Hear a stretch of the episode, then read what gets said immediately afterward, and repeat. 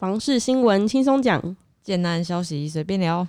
泡杯好茶，你现在收听的是房老吉。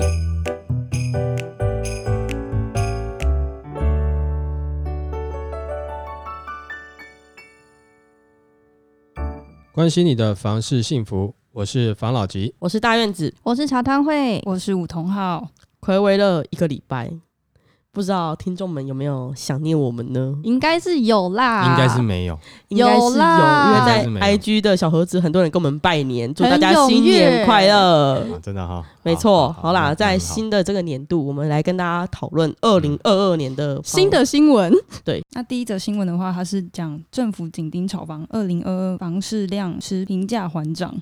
今年一月的话，六都买卖共转移二点四万栋，对比二零二一年，就是去年十二月是二点七万栋，已经缩了三千六百九十九栋。那专家分析是因为年假因素导致交易降温，但是因为市场预期利率走升，加上从化区科技厂商设厂的题材，很多区的房价还是一直在创新高。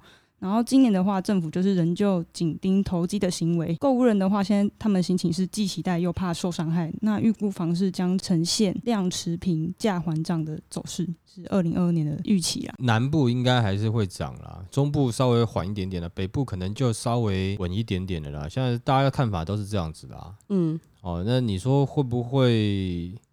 因为这样讲啦，反正今年是选举年嘛，没错。哦，嗯只要遇到选举年，就是居住正义就要拿出来讲了嘛。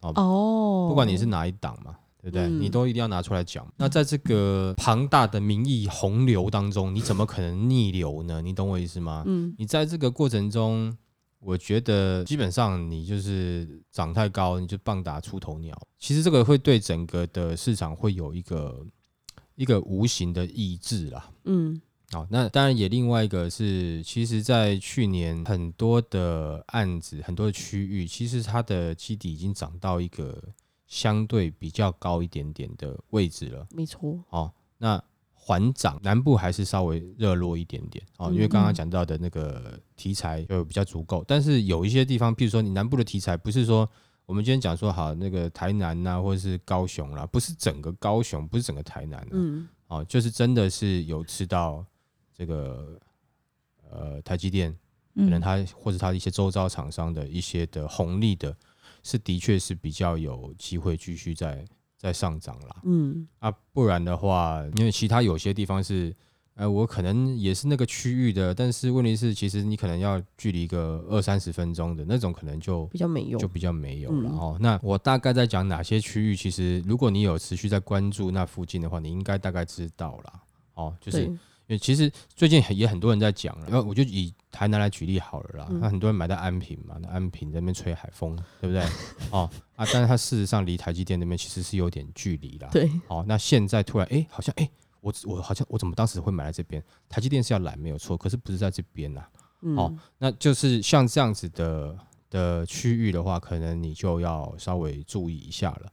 啊，不过我觉得今年这个年度来看，我觉得其实大部分的投资客啊，就变成是得不像去年一样了。去年就好像是怎么买怎么卖都一定赚。那今年我相信有一些投资客嘛，应该就会眼睛就会稍微放亮一点点，不太敢像去年。不是说去年没有技巧，也许可能他看好了去年的整个的景气状况是这样做就可以了。但今年的话，我觉得可能大家都会稍微再多研究一下下，保守一点点。哎，多多思考一下，因为这些东西就是每几年就会来一次，所以嗯重复性之高，我相信很多的你即使是不是投资客，你可能大概也都知道，嗯在选举要打打房这件事情没错，哈、嗯那包含今年不是寄出那五个政策嘛，对对不对哈？那那五个政策不一定说全部都会实施了，也许可能有一两项会实施出来，就是让你不要太猖狂了。嗯哦，就是不要把房市炒作的太难看，那政府这样选举也不好选嘛，你让他不好选，他就不让你不好过了嘛，嗯对不对？那在这个时间点，也许你自助客可能开始会有一点点的溢价空间，也许会有，好、但是还是看区域，你那太夯的地方哈，你还是没有办法，但是也许这个时间点自助客就可以。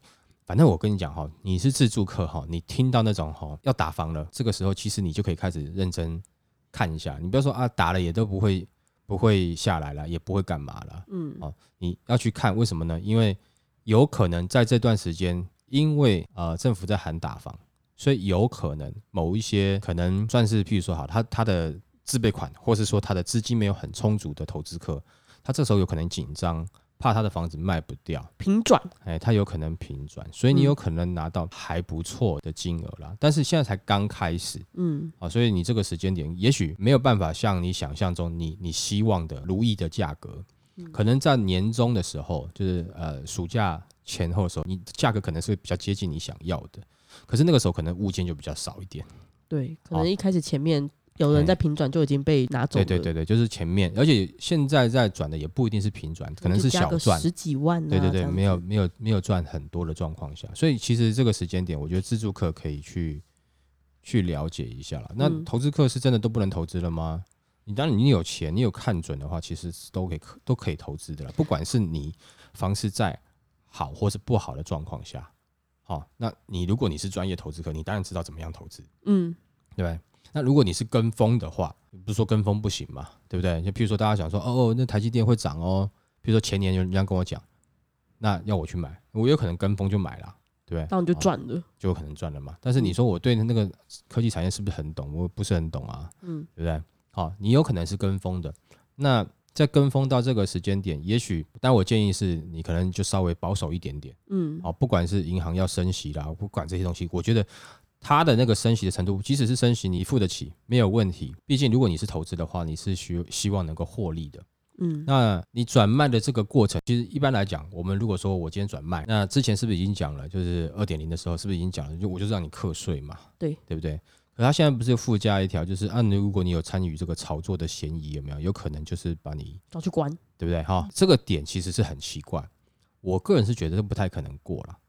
不过哈，就是会造成一些呃市场上的不安。嗯怎么说呢？就是你可能要被拿去关哦。可是问题是，哎，你买卖正常买卖，我有缴税，为什么要被关？你之前已经有有寄出一个法令，就是你买卖你就是有获利，你就是要缴税嘛。那各行各业都一样嘛，你更不用讲说那个股票市场，就当日买当日卖赚的钱，政府也没有在管股市炒作嘛。好，但是我们不是说都一定要这样子去比较了，只是说感觉上这个好像不是那么的合理啦。没错，哦，所以今年缓涨，那那个缓涨，我觉得年初可能还感觉不到，可能如果年初的一些新的进来，还想要延续去年的一些热度再冲一波，对嗯但是暑假过后，可能就会感觉到稍微比较明显一点了，因为更接近选举的时间了嘛。我们是应该是年底选举嘛，对不对？更接近的时候，可能力道就会更明显了。啊，当然也有很多的东西，不管是新建案的广告啦等等的啊、都会被一些选举的新闻开始稀释掉了嘛。嗯嗯哦，在那个时间点，那我觉得啦，呃，建设公司啊，或者是某些暗场然后就是说代销的暗场了，应该也不至于到在那个时间点花太多广告费啦，因为效益不大嘛。哦，嗯那所以会感觉上面，不管是表面上的或实体上的，应该都会稍微的温度回温一点点啦，嗯不嗯，会一直在高烧的状态啦，好吧？没错，那个我想要讲一个啦，嗯就是我们不是刚过完新年嘛，嗯新的一年刚开始嘛。今天这个就今年新的一年刚开始，我就有跟一些朋友联络，就是其他暗场的朋友。嗯然后就我所知是有两，我知道两三个暗场，在今年的第一个礼拜，第一个礼拜就当天哦，就一天卖了差不多十几户，嗯，这什么情况？大家你领年终了是吗？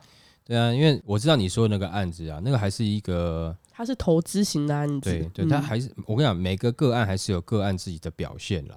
哦，那因为像像某些案子，它的条件实在是就就像我之前讲的，你即使是放个五年，你也保证它是赚的。这样的状况下，嗯，那它的确是还是有可能会有人这个时候去，成交，对因为毕竟在此时此刻啦，热钱还是在台湾啦。哦没错，那假设整体的氛围是说，哦，呃，现在好像还是会赚钱，那大家还是会进去一波，只是说你现在像前段时间的那个那个短很短时间可以转卖的状况，可能就不会这么热了。嗯，哦，不会说你可能我今天上午才才拿了红单，下午就卖掉了，或是、哦。呃昨天才签约，明天就要换约了。嗯，哦，这种状况可能就比较比较不会这么多了啦。嗯，但是其实讲实在话啦，去年有这样的状况的，还是那几个重点区域嘛，像新竹嘛，对对不对？然后呃，台中、呃，台南、台南、高雄，嘛，对就这几个地方嘛，没错对，不对？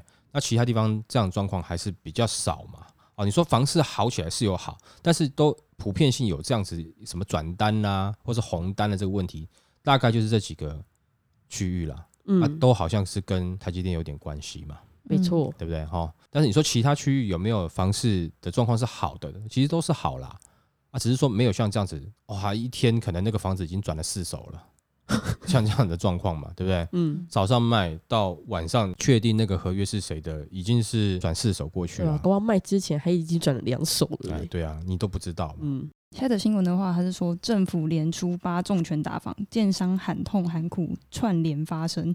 这个刚刚跟老吉讲到的，就是从去年底开始，就政府寄出了八波打房措施，从那个预售屋禁止换约，然后就是掐住了投资客的命脉，然后甚至喊出炒房抓去关的话。那今年一月，央行要再次将层次提升，打击建商养地，明确指示未来购地贷款限十八个月内要动工，不然就按比例收回贷款，或是采逐年升息来控管。然后金融业人士就说，新规定比想象的还要严格。然后几波连环拳打下来，让不少建商本来是私底下喊苦，现在已经转到台面上大声的呼喊。台北市建商工会的新任的理事长陈胜宏，那他就是代表台北市的这个工会发声，他说这跟实务有脱节。他上任以后就先重批政府将房价问题甩锅给建商，然后再直指换约有违宪的疑虑，炮火相当猛烈。然后央行新规定出来几天，他又表示。这个新措施在台北市根本不适用，因为台北市的速地很难找，建商都是先买一块土地，再花时间慢慢整合旁边的土地，才有可能就是有百平基地可以开发，不可能十八个月就整合好。嗯，对，他讲的这个的确是啦，在北市其实不不能讲说只是北市而已，很多比较密旧市区。嗯。比较密集的这种都会区的地方哈，你在里面要找到树地重新开发，大部分啊都会需要把土地做整合，尤其有些嗯。旧市区的地方哈，嗯。它可能那个土地一分割下去，然后呃三四十个人哎，嗯三四十个人持有，啊，有的人还在国外从都都没有回来的，你整合不到。嗯，哦，当然他们建商的做法当然是一块一块慢慢买嘛，嗯，哦，那总是有个起头嘛。但是你问题是你你买了第一块以后，然后你十八个月以后要把我收回去的话，哦，依照比例收回去的话，我地都还没有买完，你钱就收回去，那等于是来不及。对。那当然他说呃这个东西你适用在什么地方？譬如说某些从化区的部分啦，可能是比较适合，因为它就是一个干净的地嘛，一整个地哈整块给你嘛，哈、嗯，如果说今天就一视同仁的状况下，都只能十八个月的话，那我相信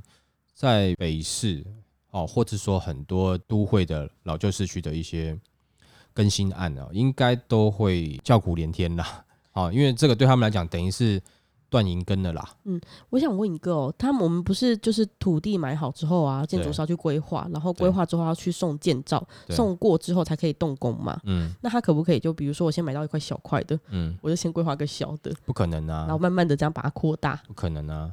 因为你的容积什么的，这个都不一样啊，建壁容积不一样啊。你当时规划规规划那么小，你下次在那个地再进来的时候又不一样啦。然后你达到多少平，然后有有有什么奖励什么，你都不知道啊。你一定是要完整的啊，你怎么可能这样规划？那你那你一开始你只有一小块的时候，我规划没有地下室，等我买到后面我要地下室了，那我前面要重新，那我请问一下，你要付给建筑师多少次钱？对啊，他就多付几次啊，比把钱度就是比土地的钱被收回去好啊。可是那我问你啊，那你你申请一次，那你就要使用你呃建造取得之后，你就要开始盖了。那你这时候多买的土地你能怎么办？你只能放着。哦，还是他会不会可以？就是比如说，我现在买这块地，可是我又整合了隔壁块地，然后就等于重新算十八个月，会这样子吗？不可能啊！你花你你跟我贷钱贷款是买这个地号，那我就嗯对你这个地号，你这个地号就是十八个月要开发。哦哦，那你你后你十八个月后你又再买另外一个地号，那是两回事嘛？哦，前面那个地号我要跟你收回啊，嗯，对不对？那我还有一个问题，嗯我最近有在听一些灵异节目的 podcast，然后我就有听到，就是有一个有一个地方，呃，好像台南吧，我忘记了。反正就是有一个地方呢，它就是之前是一个废弃的，不忘记是游乐场还是医院，反正就是有灵异的传说。嗯，然后国泰建设把它买下来，对，然后它要晒地，它好像嗯晒很久，晒了好几年。嗯，那现在不就不能晒地了吗？那十八个月就要动工了，那死人都还在里面。不是啊，他国泰那么有钱，他们就用现金买的啊。哦他有差吗？他不需要去贷款啊。他刚才讲的那个是，如果说一些中型的建商需要、哦中小型的建商，他需要去贷款哦，买土地，然后再用土建融，然后再来申请建造来盖的话，哦那他就会遇到这样的问题。他这个会造成大者恒大，以后所有的土地就是大建商爱买不买，随便你，哦你就这样子啊。小的也没没资格去抢的，对啊那。那这个也可能，我觉得不只是建商会叫了，以以后某些地主也会叫了。就变成嗯是我只能卖给那几家大建商，啊、那几家大建商不买，那我就没有人，没有人有办法买了，嗯所以他就必须得降价。哦，那越越大的建商，越有钱的建商，他越买得起土地，就跟你盯着，哎呀、啊然后你也只能卖给他，因为没有人可以买，你懂我意思吗？嗯因为嗯别的别的他可能你要卖他，他可能十八个月以后那个什么钱又又被拿回去，他不敢啊，而且再来是买了以后。我是这一块而已啊，我知道对你建商来讲，你希望这三块或四块一起整合，问题是这三四块整合可能需要一点时间，嗯，小建商就不敢玩啦、没错，对不对？我今天花了钱跟你买那个地，然后我跟地主讲说，哎、拍谁好，建商那个那个银行要收回去，我整合不好，那你地主钱退给我，我地还你，你觉得他会愿意吗？不可能啊，嗯对不对？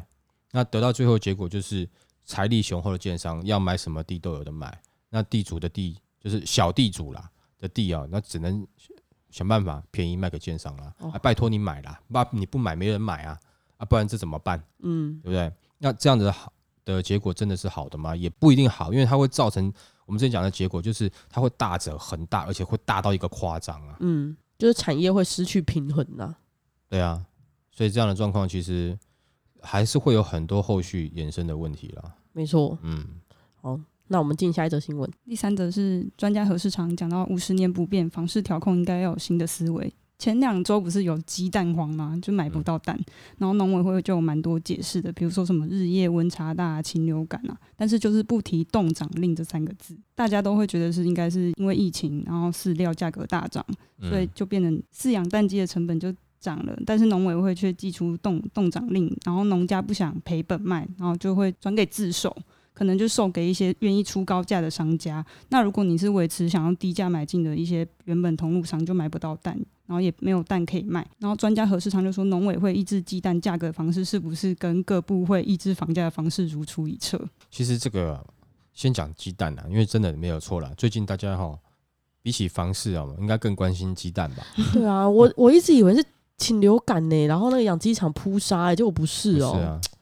他这个其实我觉得，我听到新闻上面讲的是这样子嘛，就是其实先讲通货膨胀，所以很多的原物料、养鸡的饲料、养鸡的成本也提高了。嗯可是好像是我不知道是农委会在收购还是哪个单位在收购的时候，它都是固定一个金额，那嗯变成是那个蛋，我现在弄出来，我我卖你一颗蛋，我还要赔钱，所以他宁愿把蛋卖出给其他高价的人。哦，直接卖给商家，不对，卖给因为因为你我的成本变高了啊，嗯好，反正它的的公定的收购价格是这样子啊。嗯嗯但是问题是我养的成本可能就已经三块，那我卖你干嘛？那有人出五块，我就给五块的啦。没错那，到市场上一颗蛋可能就到十五块啦，哇，是不？是？好高级哦。对不对哈？对，那如果市场上一颗蛋十五块，那便利商店的茶叶蛋就会变成二十块。有可能啊，对不对？那真的啊，你现在看哪里真的有蛋，就真的蛮厉害的啊。对啊，对对我最近哎、前阵子不是过年吗？嗯而且刚好又遇到过年，然后嗯年节大家都要准备一些什么年夜菜，嗯然后就买不到蛋。嗯可是我后来有去超市啊，跟一些那个市场里面看，其实比较贵的蛋还是买得到，比如说什么土鸡呀、嗯放养鸡呀那种蛋都买得到，嗯就是饲料鸡的蛋买不到，嗯白色的蛋买不到。嗯，嗯，其实他们应该就是，我觉得啦，那公定的价格，其实政府可以依照这样的状况去稍微做调整嘛，就去了解一下，你调调整一下，那就不会有人囤蛋的这种事情啊，就不会这个蛋都被谁收购走啦，那大家买不到蛋，然后蛋变贵了，就是这不是很怪嘛？对不对？啊，不是没有蛋，那但还有另外一个就是有有的鸡农是觉得说，现在成本真的变变高，嗯，那我现在就不想要花这么多成本下去啊，嗯所以他就没有去生产这个部分嘛。嗯，那如果是这样子的话，那你就把整体的售价调高就好啦。那为什么不调啊？没有啊，人民会抱怨啊，因为啊物价上涨啊，政府不行的，就又关系到选举嘛。嗯其实很多东西就是大家只在意这个政治操作选不选得上啦。嗯但我这样讲好像很，搞不好我今天我我是在位者，我也一样啊，因为我想继续连任啊，人都是这样啦。嗯好，但是我不是说一定有少部分的人他是很清流的，他一定是这样，但大部分人面临到这种状况的时候，有可能会先做到这些，就是比较很简单嘛，就是你今天如果说一群啊，就是像一面墙的蟑螂飞过来了，你第一件事情通常是先保护自己嘛，先把自己的脸怎么遮住啊，这种感觉啦，没错好先保护自己嘛，你才会顾虑到旁边的人嘛，通常是这样子啦。没错，好，呃，我相信现在的某些政策大概也是像这样的状况。嗯，哦，但这样子不好啦。没有解决根本，他要知道蟑螂从哪里飞来的啊。对，没有错了。那当然就是他可能也许需要一点点时间反应，你给他一点时间反应，他也许就反应过来了。但是不管怎么样啦，很多东西都会关系到这个选举操作，就是会让人家觉得蛮烦的没错，哦，都是蛮烦的，因为你们在在意你们自己的位置，啊，其他的人东西你也不管。不过也另外一点就是，那真的有人在在意这些事情的时候，我们民众有没有看到，还是觉得他们是应该的？这个某些时候是我们自己造成的结果啦，就是我们在在投票。呃，愿意投给这些，譬如说他可能诶形象比较好哦，或者是他比较会作秀，嗯，哎，让你嗯感觉诶好很厉害也不要去，作秀啦，就比较会包装啦，啊，好不好对啦哦对啦，嗯比较这样我们会装想要投给他啊。嗯有的时候就在做那种，呃，可能实实在在在做的啊、他做的东西也许不是那么光鲜亮丽，你就觉得嗯好像他也还好，他好像也没做什么我。就那样啊。哎、他做那个好像我们也会做啊，就像这样子的东西有没有嗯那可能你的选票投出来的人就是越来越往这个方向去了嘛，就是哎、越来越有有包装的效果了嘛。没错，嗯那你现在后面在抱怨也没有办法、啊，这是我们大家投出来的结果了。没错，但是这个东西跟方式没有，其实嗯。也是有一点点像欸对啦，因为你政府其实讲实在话啦，房地产我自己是觉得啦，就是你应该其实更多的，譬如说像之前讲的，不管是用你党的力量吗？，对去 去推一些其他的建筑，嗯，或者是开发一些其他的区域等等的，那。这样子的话，也许就会舒缓这个大家在对。那再来就是现在有太多的这个你的蛋黄区跟嗯蛋白区，它保值的程度啊，没有差异其实是太大了。嗯，哦，那我们的蛋黄区目前是也都饱和了，对吧？那没错为，什么不想办法开辟？先专，因为现在变成是什么样？一个蛋黄哈，好几坨蛋白，一个蛋白开发到一半，诶差不多，那就摆在那边。可是它的开发过程中，就是大家炒作一波，房子卖了哦，房子卖的很好，房子不错，哎，到那边啊，后来就停了，然后再去开发下一个蛋白，就弄很多个蛋白出来。嗯，啊，会让人家觉得，那你一个区块一个区块好像都在炒作，那大家还是好像还是很想要回蛋黄区里面，那、嗯蛋黄区的房价还是还是很高，嗯，对不对？但是如果你弄出第二个蛋黄、第三个蛋黄出来，其实就我觉得会有一些差别啦。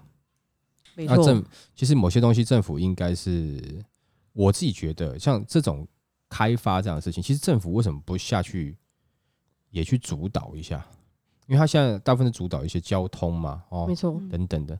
那有没有机会再去主导一下？那我们现在全力发展哪个区域？不要说哈，今天政党换谁了就一直换来换去，啊然后也不要说哈，你们今天去哪个哪个人当政的时候，他今天要发展什么区域区域，然后一查就是他亲戚啊都在那边有地啦，哦然后建商是他的谁了，不要这样子啦。啊，如果说不要这样的话，那我觉得当然发展就会好了。不过这，是政府的事情，这个我们刚才讲的都是理想化，笑一笑就好，你们都会笑，不可能啦。不可，能的，很难啦。但你唯一能做到是什么？是那如果说政府不可能做到这个事情，那你是不是要学习一些自保的能力？嗯，假设你今天开始在买买房子了哈，那你是不是要多关注一下相关的消息、相关的新闻？你至少让你自己不是一个白纸嘛。嗯，好，那你这样子，也许你可以稍微自己保护自己一点了，因为就像刚才讲的嘛，就一群蟑螂冲过来的时候，你一定先保护你自己嘛。没错，嗯对不对？政府一定先保护他自己嘛。没错，那你如果不懂得怎么保护自己的话，那那个时候你就是受难的嘛。没错，那你等到政府保护完他自己 OK 了，他再来保护你，那也是看运气啊，呛死呛死的啊、嗯，嗯，对？跟玩游戏一样，在吃人品的你不一定就吃到蟑螂对了。啊，你怎么 你怎么知道什么时候有暴击，什么时候没有暴击，对不对？嗯哈、你懂我意思吗？所以像这样的状况，我觉得，当然，因为现在我们现在听众真的开始越来越多哈，那大家在听我们分享，我们不是说我今天跟你讲的是什么圣经道理，这我们讲过很多次了，对不对？嗯我们看到一个新闻，然后我们把这新闻的消息，哎，然后跟你分享，看一下我们的看法，也许会有跟你不一样，但也许跟你一样。那你当然也可以听很多其他的，但这个会帮助你培养出你自己对于这个房地产的一个见解，因为嗯你势必可能不要讲说一定啦，但是我们讲大部分的人呢、可能都还是会偏向想要买房啦。对，那你既然你要要入市了，那你先把这个市场有美好的一面，有险恶的一面等等的，你要注意清楚了。先了解。对，先了解嘛，嗯对不对？好，即使是高空高空弹跳好玩的事情，你没有做好安全措施，那也是很危险的啊。对啊哎，下去就下去了嘛，对不对？哈，但是如果说你做好安全措施，它很好玩啊，下去还会上来，还还会上来，还有机会，嘿，还有机会上来，对不对？哈，没错。好不好？那我们今天就分享到这边了。OK，好，好谢谢大家收听这一集的防老集。拜